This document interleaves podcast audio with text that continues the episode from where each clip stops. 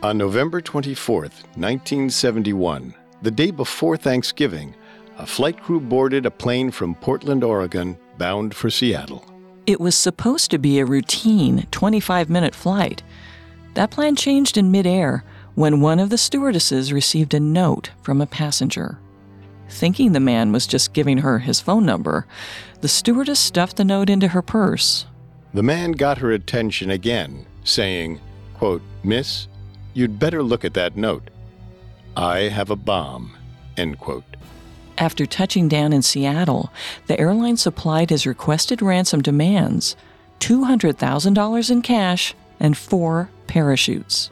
The hijacker, who went by the assumed name of Dan Cooper, was calm, polite, even generous, at one point offering to share some of the ransom money with one of his hostages. The plane took off again, this time for Mexico City, with a planned stop in Reno, Nevada, leaving the crew, the FBI, and the public to guess what Dan Cooper was planning to do with four parachutes and a bag of money. Today, more than 46 years later, they are still guessing.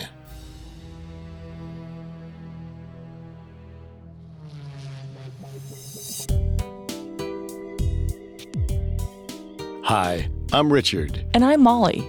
Welcome to Gone, the show where we search for everything missing.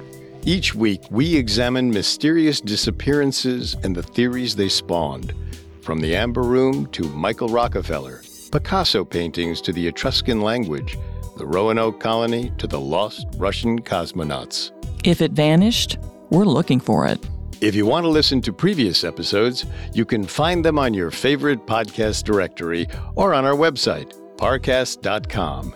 While you're there, don't forget to subscribe and leave a five star review. It seems simple, but it really helps the podcast. Today, we'll be looking into the greatest airborne heist of the 20th century when the man known as D.B. Cooper seized control of an airplane, ransomed $200,000, and vanished literally, into thin air. The early 1970s were a different time. Boarding a plane was like boarding a bus. There were no restrictions about needing a boarding pass to enter a terminal. There were no metal detectors. You didn't even need to show a photo ID. So, airplane hijackings, known as skyjackings, were a routine fact of life.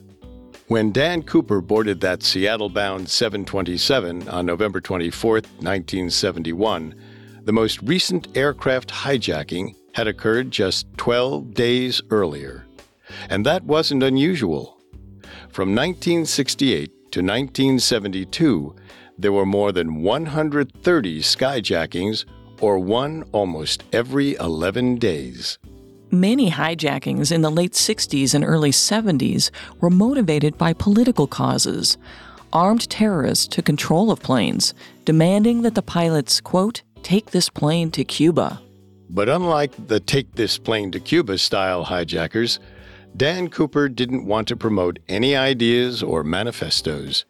He just wanted $200,000.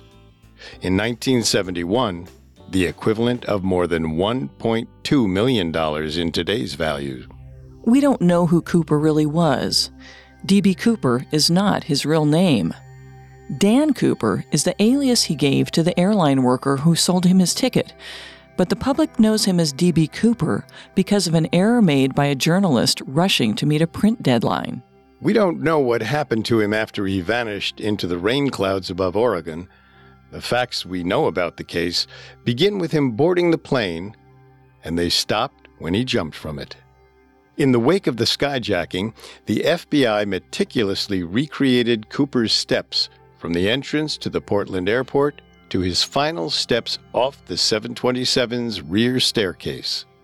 It was just before 2 p.m., November 24th, 1971, the day before Thanksgiving, a nondescript man in a suit entered the Portland airport. We know he confirmed the plane was a 727 before he bought his ticket. He gave his name as Dan Cooper. He checked no bags.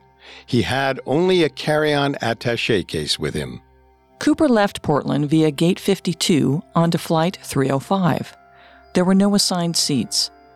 Cooper chose seat 18C, according to Ralph Himmelsbach, the FBI agent who led the subsequent investigation. The plane had barely taken off when he had his first interaction with stewardess Florence Schaffner. Schaffner asked him to stow his briefcase. He responded by wordlessly passing Schaffner his famous ransom note. He demanded $200,000 in cash and four parachutes, two main chutes, and two backups. Schaffner kept her demeanor professional. She knew she could not let the other passengers know that anything was wrong, even as this calm, quiet man showed her what appeared to be a bomb. According to Schaffner's memory of the events, Cooper instructed her, quote, Tell your captain I am taking charge of this plane. These are my demands. Let him read them and then bring the note back to me. Understand? I want it back. End quote. The plane was still ascending as Schaffner made her way to the cockpit to give them the note as instructed. Flight 305 had been aloft for less than two minutes by the time the entire flight crew realized that the plane had been hijacked. The pilots radioed Northwest Airlines headquarters for instructions. Company headquarters alerted the FBI, and the company also instructed the pilot, William Scott, to comply with all of the hijackers' demands.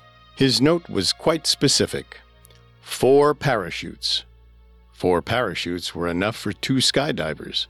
If Cooper was going to take a hostage with him on a jump out of the airplane, then he was going to be in control of the situation for some time. Based on this demand, the FBI took Cooper quite seriously.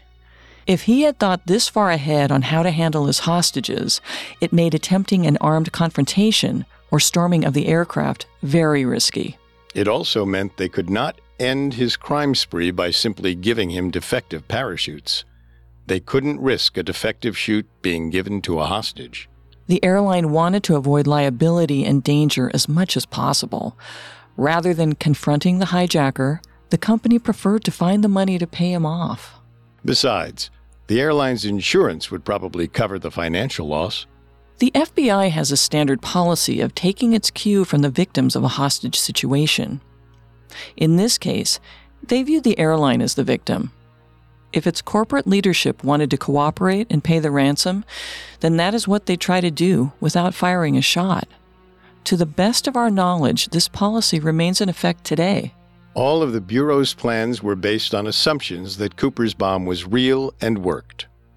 They couldn't be sure, but they had to take it seriously. Many suspected the bomb was fake, and you can see why. Though we know little else about him, we know this Cooper was a con man. Cooper's demands began getting more specific. He asked that the money and parachutes be brought to the plane once it landed in Seattle, and that the plane stay in the air above Seattle until the demands were ready. He did not want it delayed once it was on the ground and he did not want any people or equipment to approach it once it was on the ground.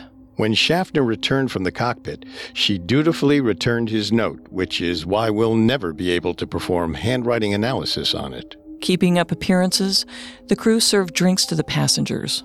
Cooper, still calm and genial, tried to tip the stewardess, but his tip was declined.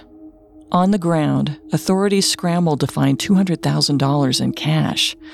They chose $20 bills, knowing a bulky, heavy money bag would be more difficult for Cooper to hide or conceal if he did somehow manage to escape.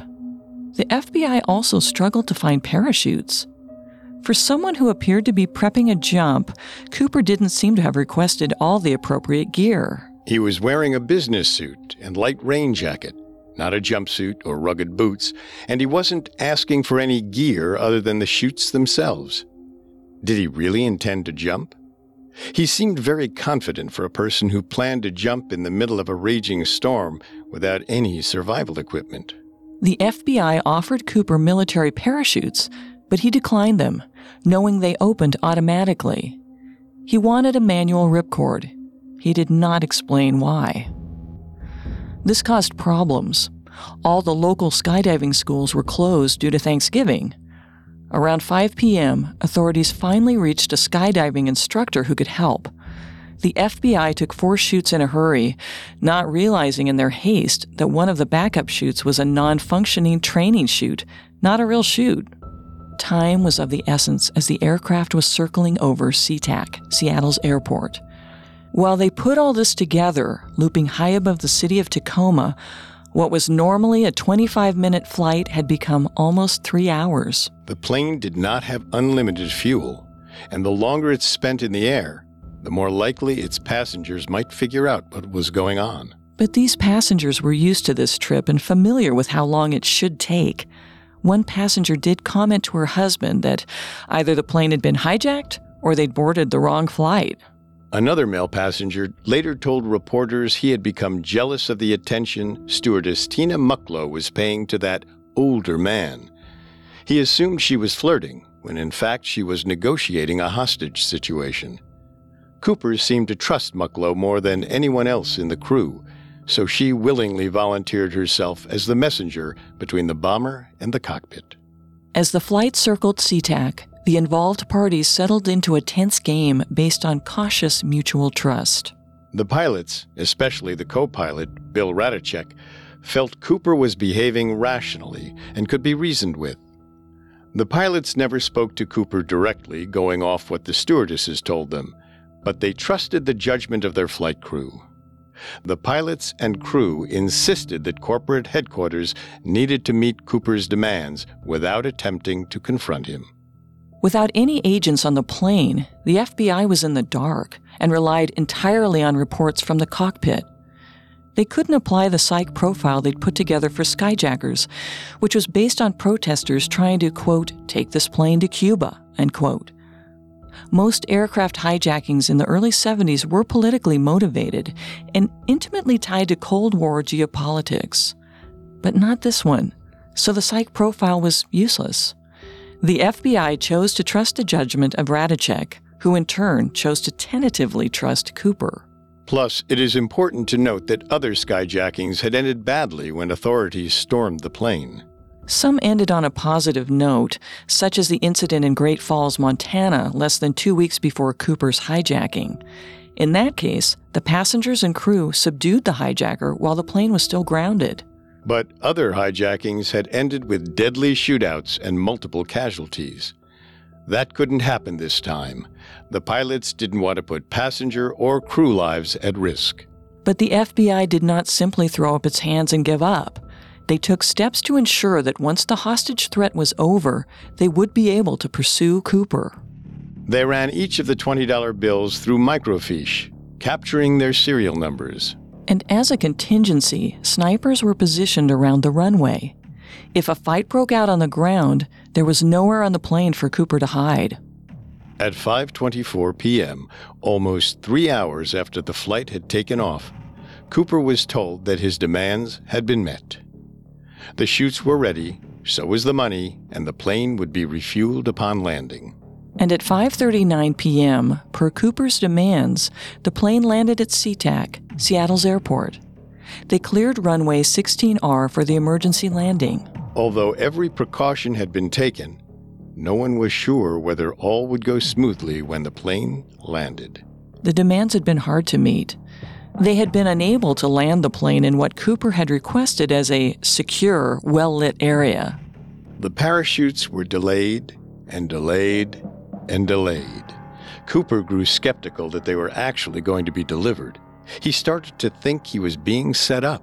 Snipers watched as the rain poured down, droplets pelting the 727 and the courier car and fuel truck approaching it. The situation was ripe for a tragic misunderstanding.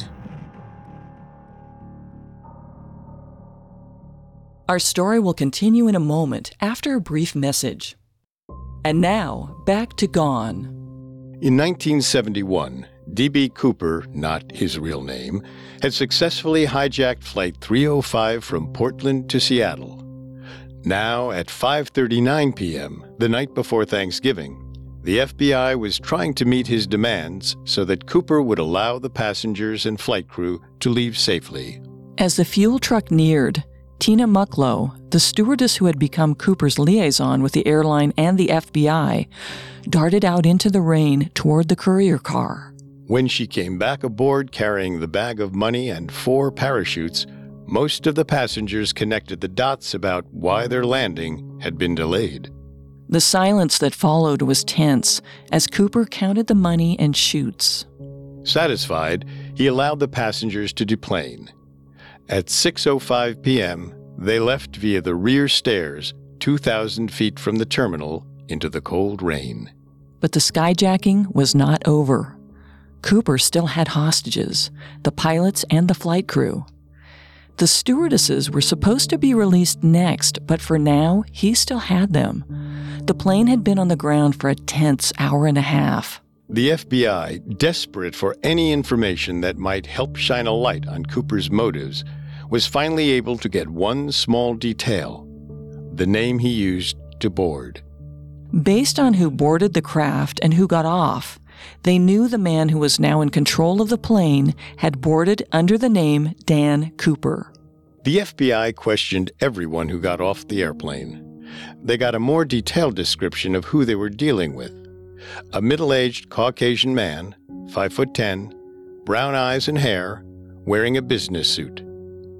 FBI investigator Himmelsbach felt sure that once the hijacking was over, they'd have everything they needed to bring him to justice. But outside, not all was going according to plan. The fuel truck had encountered an issue with the plane's vapor lock. They couldn't refuel it. It sounded like a transparent stall tactic. It's exactly the sort of thing the FBI might have said if they needed more time to position a sniper. Cooper didn't buy it. The FBI agents were mortified that a legitimate mechanical failure might lead to a total breakdown in negotiation or even the detonation of the bomb. The airport rushed another fuel truck out onto the tarmac. Just because the passengers were no longer aboard didn't mean negotiations were finished. Cooper was now discussing with the flight crew where he wanted to go, which was Mexico City. As the plane could not make it to Mexico City on the fuel it could carry, they settled on Mexico City by way of Reno, where they would refuel again. By 7 p.m., Cooper was impatient. He'd been on the ground for an hour and a half, waiting. The second truck had run out of fuel and had not finished filling the tank. A third truck had to be sent. Cooper demanded the plane take off with the rear staircase open. The staircase was a ramp at the back of the passenger cabin that was sometimes used for passengers boarding from the tarmac. Cooper's earlier flight had done exactly that. But it could also be used to bail mid flight without hitting a wing or being sucked into an engine. The pilot informed him that the plane could not take off with the staircase open. It would spark along the runway, and with so much jet fuel and vapors nearby, they risked starting a fire or an explosion. Cooper conceded that they would take off with the stairs closed, but in exchange, one of the three stewardesses would be kept aboard as an additional hostage, rather than released as promised. So when flight stewardesses Florence Schaffner and Alice Hancock deplaned, Tina Mucklow was not with them. After several tense minutes, the fuel was finally loaded and they were ready for takeoff.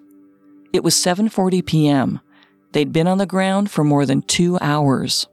As the airliner took to the skies again, the Air Force dispatched two jets. One would fly above the 727 and the other below it, out of Cooper's field of view. Cooper instructed Captain Scott to fly at 10,000 feet or less, with flaps at 15 degrees and gear down, limiting the speed to 200 knots. This was an extremely specific demand that suggested familiarity with the plane. Most commercial airliners could not fly at that altitude and speed without stalling, but a 727 could. And most people wouldn't know that. Most commercial airliners also didn't have a rear staircase from which someone could deplane mid flight.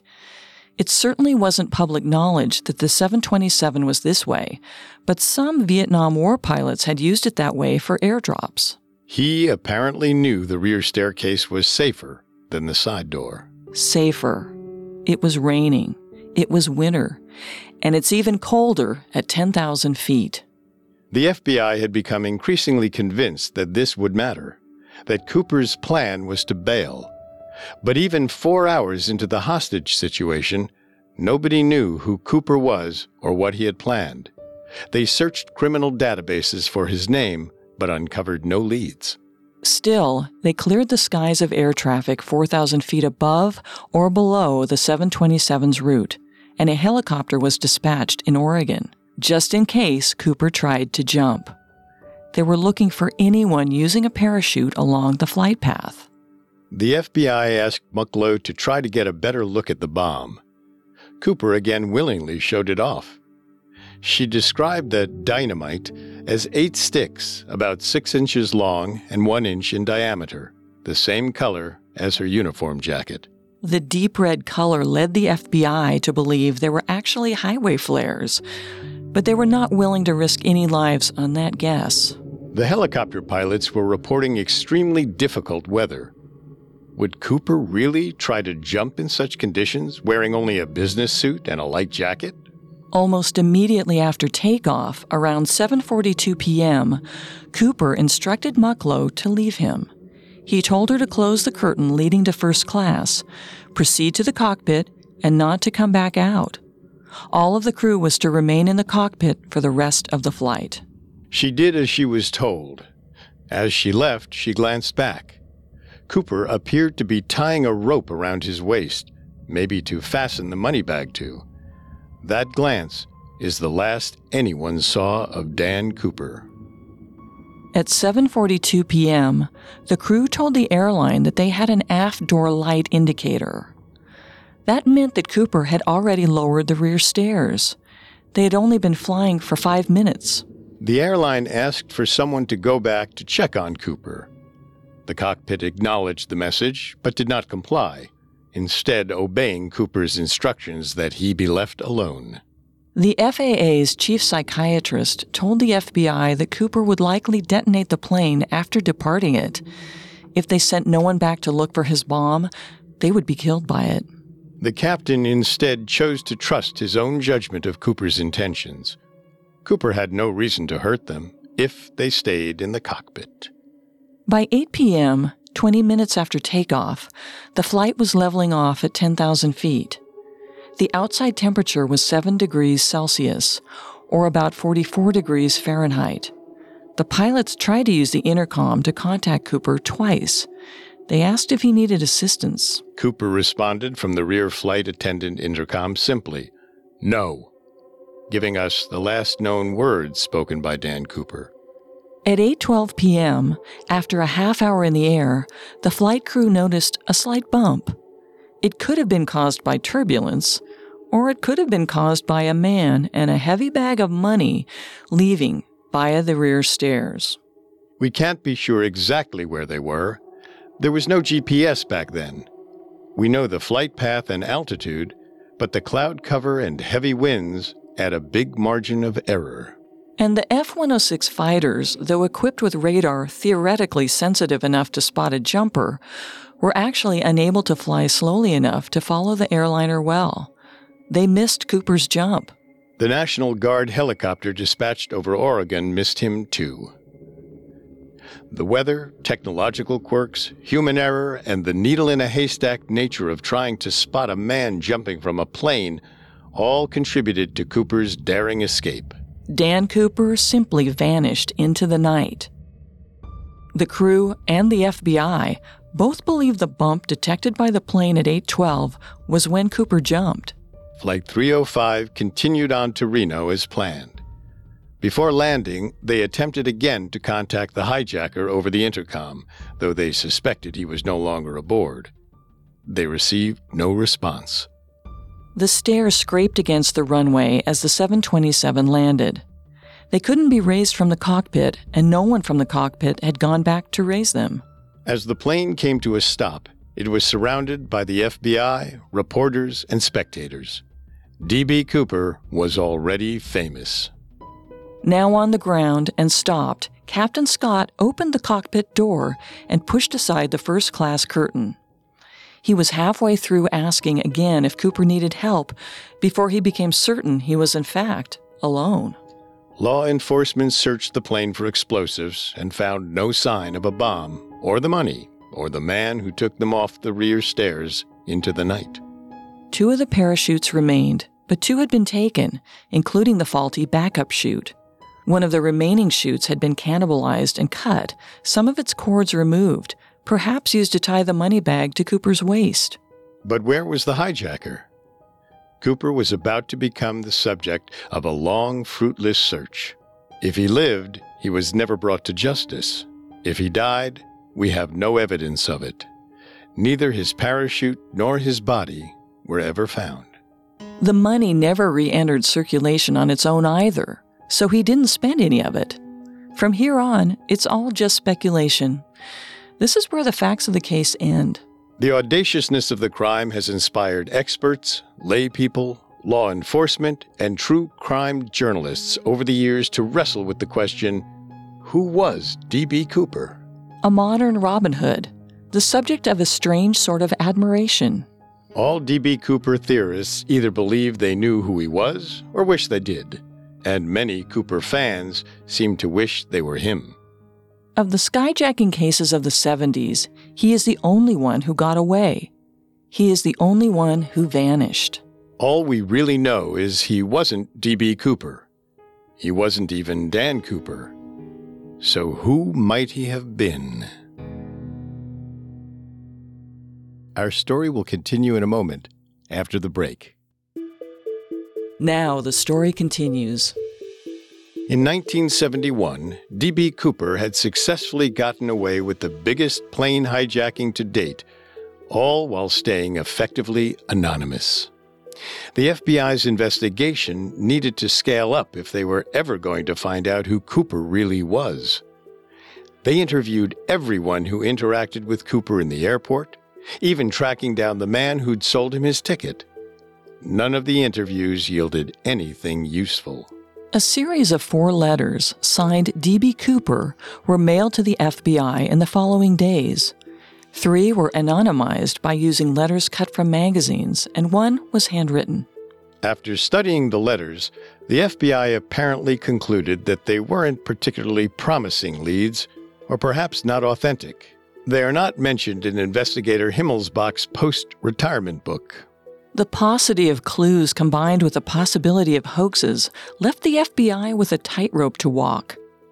They could go to the public requesting tips and leads but doing so would require them to give some information away. They would have to release composite sketches of the man and some of the facts of the case. That meant people could easily call in hoaxes, and Cooper would know if the FBI was close on his trail. It also meant a deluge of calls from people whose neighbors just bought a boat or whose coworker walked with a fresh limp. But not going public would mean missing out on a chance to get leads. And despite knowing almost everything he did from the moment he arrived in the airport to the moment he jumped, the FBI knew nothing about what happened before or after. So the FBI made the decision to request help from the public. They withheld a few facts in an effort to help weed out the hoaxers. And then they endured the tips thousands of tips, all of which they had an obligation to investigate.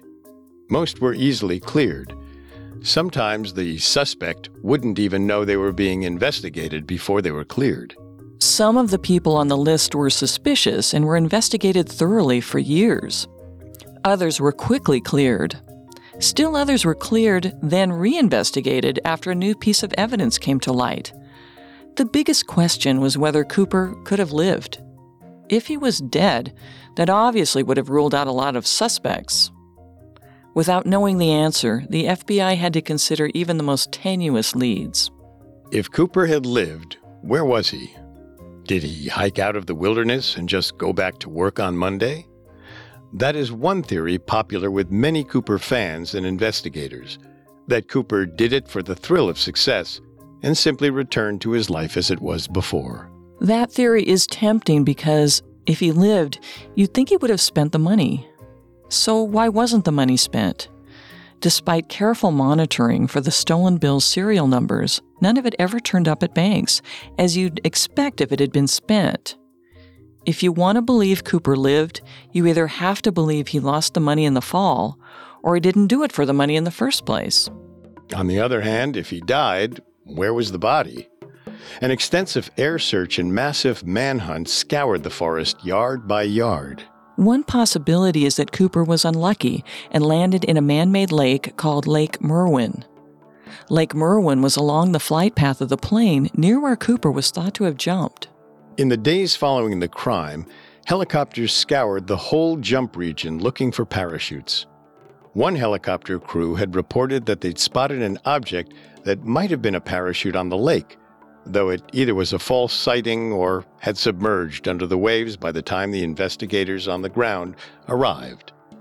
If it was Cooper's parachute, that was probably bad news for Cooper, who was last seen with a heavy bag tied around his waist. Did he live? Was it even possible? According to AP correspondent Luis Cabrera reporting in on the FBI's then ongoing investigation in 2001, the FBI uh, works under the assumption that he probably didn't make it because it was raining quite heavily that night. The plane was going uh, better than 170 miles an hour, and he was wearing a business suit with loafers. So even if he did somehow manage to uh, make it to the ground, it's uh, there's some pretty rugged terrain around there, and he would have had to hike out. Many parachuting experts do not believe he could have lived, dressed and laden down as he was, with only one working chute. But if he crashed, where did his chute go? We would have expected to find it tangled in the trees. A veteran parachutist once told investigator Himmelsbach that someone diving at night through clouds over mountains would have no idea how far below the ground was.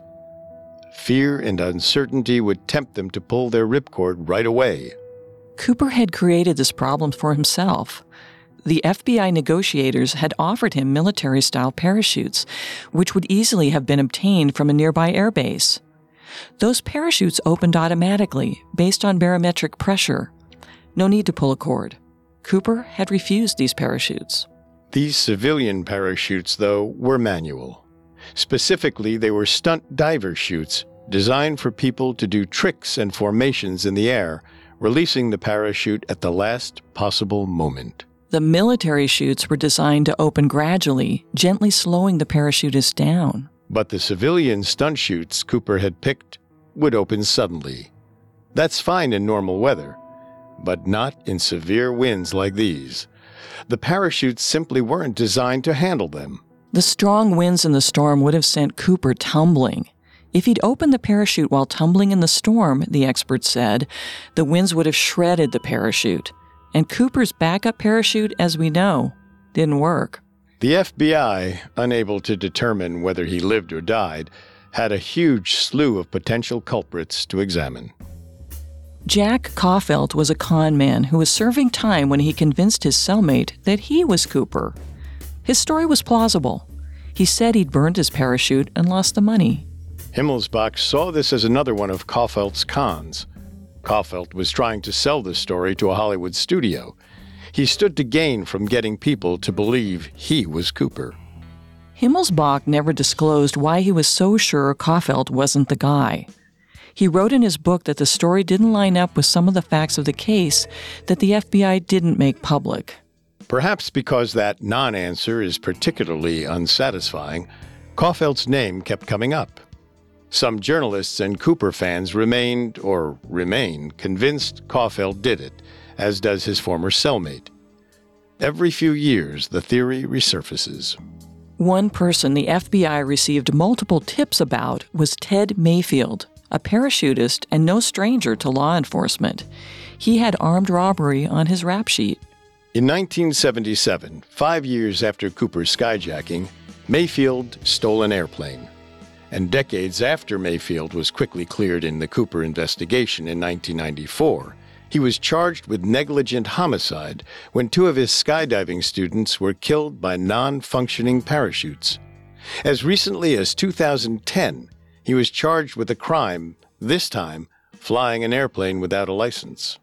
Despite having the right resume, Mayfield was never seriously considered to be a suspect by Himmelsbach, even though Himmelsbach had met Mayfield because of an incident on an airfield, most of Mayfield's more severe crimes were not committed until after Himmelsbach had cleared him, or even after Himmelsbach had retired. Knowing what Himmelsbach knew at the time, clearing Mayfield made sense. But Mayfield had an alibi. During the search operation for Cooper, the same night Cooper jumped, Mayfield had called Himmelsbach to offer his advice on the case. It was a great alibi, to be sure. But suppose Mayfield had been Cooper and had somehow found his way out of the remote wilderness and to a phone line in a few short hours that night. There were no cell phones or even sat phones in 1971. It's unlikely, yes, but not impossible. Mayfield and Himmelsbach don't seem to have agreed on the timeline. Himmelsbach says in his book that Mayfield called him, but Mayfield recalled that Himmelsbach called him as early as the search for parachutes while Cooper's plane was still circling over Seattle. If Mayfield's recollection was correct, it would be impossible for Mayfield to be Cooper, since, well, Cooper was still on the plane. But how well can you trust an unverified alibi? Maybe Himmelsbach was too hasty in eliminating Mayfield. Mayfield died in 2015 while hand starting a propeller airplane. His arm was struck by the propeller, and because he was on blood thinning medication, he bled out before help could arrive. Because of his death, Mayfield's only certain connections to Cooper were the calls he made helping the FBI. The case moved on. The FBI picked up men for flashing cash at bars and bragging, or buying new businesses, or tipping waitresses $50. One lead turned out to have been on Lake Merwin that night, rescuing a stranded boater. And a pair of conmen fleeced a Newsweek reporter out of tens of thousands of dollars by claiming one of them, in a wig, was Cooper. Looking into dead end leads like these would occupy Himmelsbach on and off for the remaining nine years of his career at the FBI. But it wasn't all business as usual. On April 7, 1972, Another skyjacker committed a copycat hijacking. He parachuted to the ground over Utah and survived the jump. The copycat was caught just two days later on April 9th. Immediately, he became a suspect in Cooper's hijacking as well. He never directly answered questions about Cooper's hijacking when interrogated, leaving the truth open to speculation. Though he clearly had the skills necessary, he didn't match the descriptions given by witnesses and he had alibis that held up. He was still tried and convicted for the hijacking he had committed, though. He received a 45 year sentence. While in prison, he continued to decline to talk about the Cooper incident. The copycat did not serve that full sentence. Two years after he was sent to prison, he staged a daring escape. He remained free for three months before the FBI caught up to him in Virginia Beach the copycat engaged the agents in a gunfight. When the dust cleared, the copycat was dead. FBI agent Nicholas O'Hara, who fired the shotgun that killed the copycat, believed the copycat and Cooper were the same person. He is known to have said, quote, When I shot the copycat, I shot D.B. Cooper at the same time, end quote. However, the FBI's investigators on the Cooper case were unconvinced. Another lead came from a private investigation run by a man named John Banks. He spent a year negotiating a deal with the airline's insurers that entitled him to a portion of the recovered funds if he could find any. The search would take him two years. Since the skies and the ground had been scoured, Banks boarded a submersible, a small submarine, and dove into the deep waters of Lake Merwin. Merwin wasn't always a lake. It had been a tree lined canyon before the dam was built in the 30s. The corpses of rotting trees still stood on its sloping walls, hundreds of feet below the surface. Banks said that diving in Lake Merwin was like diving in a forest. On the first dive, Banks slammed into one of the trees. For a moment, he was sure he'd seriously damaged his submersible or trapped himself. If the tree branches were still strong, they could have easily snagged the sub but the rotted limb simply snapped off.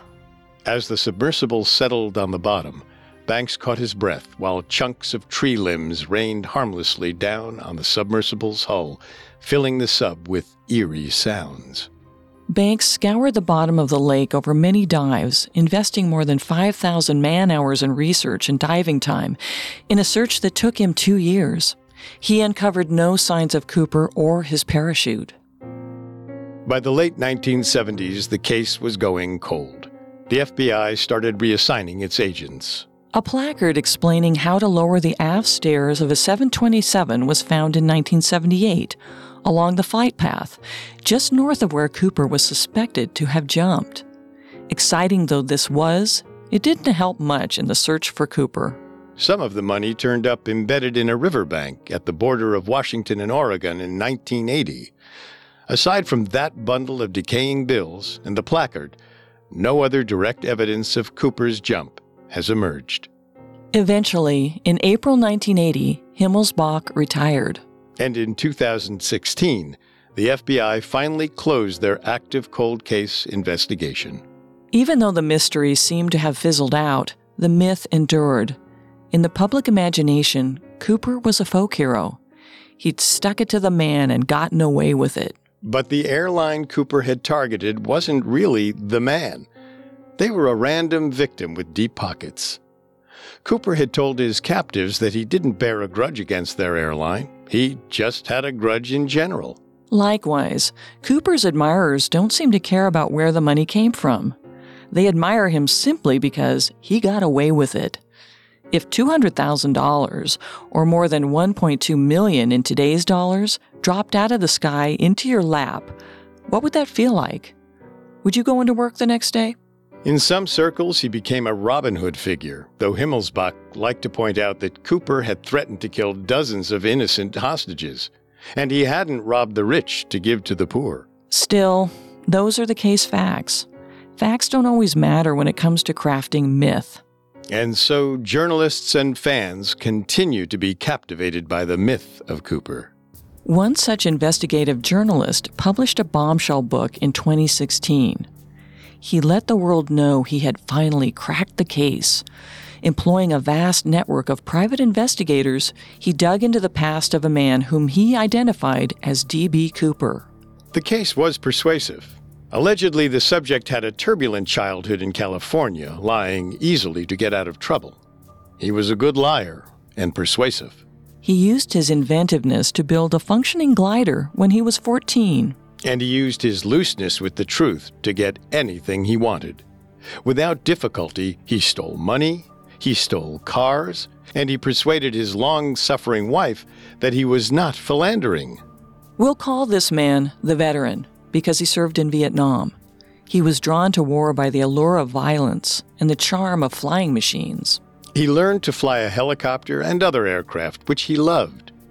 He became decorated for daring rescues of men and officers deep in enemy territory. But he also became known as a cheat and a thief. He hoarded stolen military supplies, weapons, even a general's jeep, and ran a black market. When he was about to be found out, he loaded everything into the Jeep and drove it into a river to hide the evidence.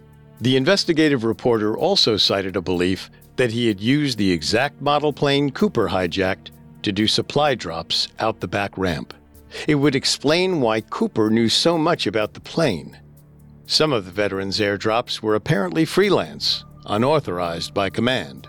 His friends knew him as having a calm and friendly demeanor, despite his dangerous behavior, which fits perfectly with the flight crew's recollection of Cooper. The veteran was eventually discharged when his deceits caught up to him. He came back to the States and used his military service as a means to gain employment, never telling people the whole story and inventing medals he'd never won. In between jobs, he ran cons.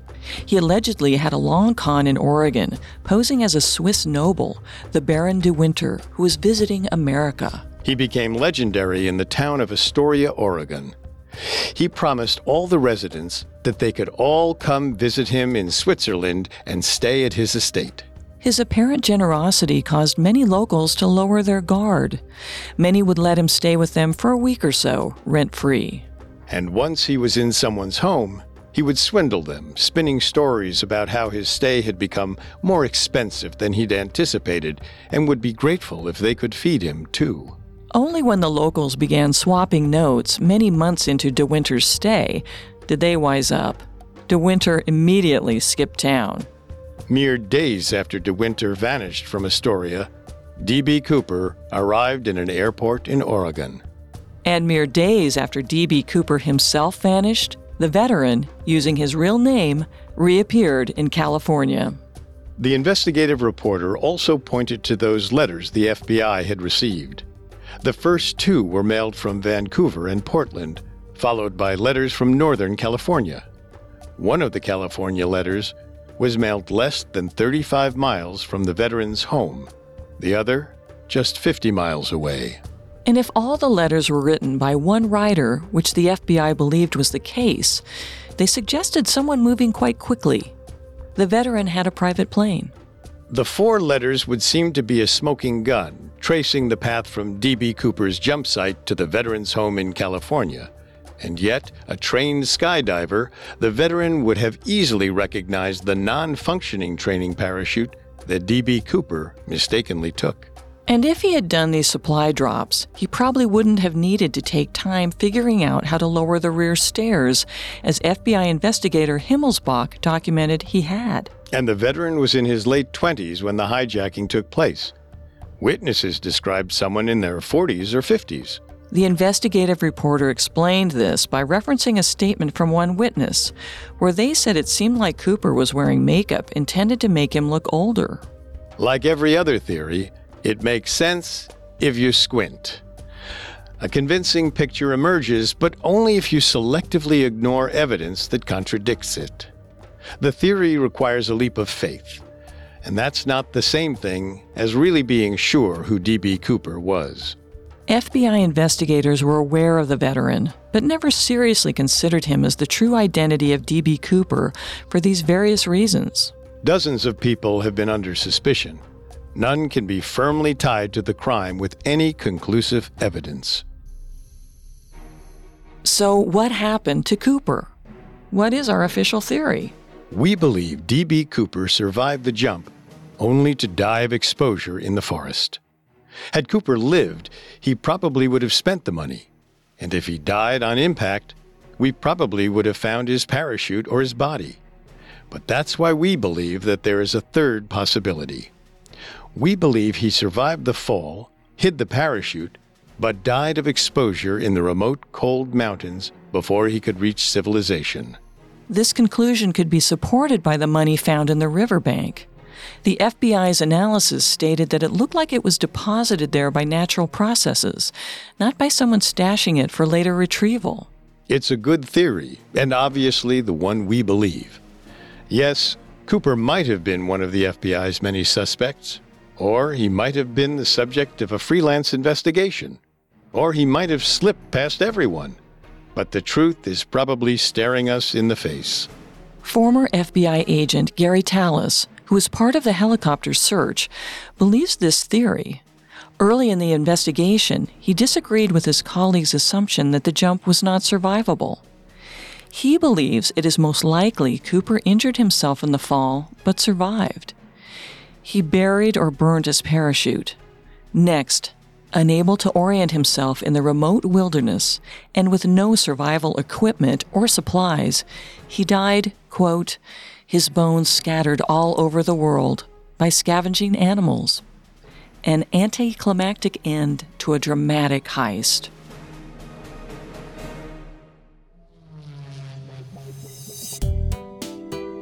Thanks for tuning in to Gone.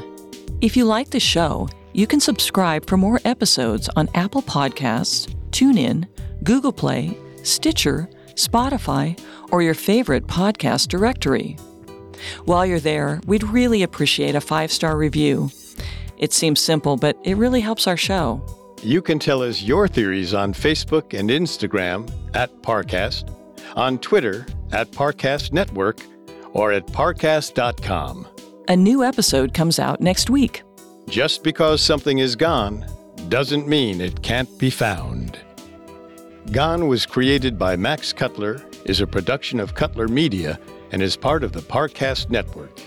It is produced by Max and Ron Cutler, sound designed by Ron Shapiro, with production assistance by Joel Stein and Paul Mahler. Additional production assistance by Maggie Admire and Carly Madden. Gone is written by Tom Pike and stars Molly Brandenburg and Richard Rossner.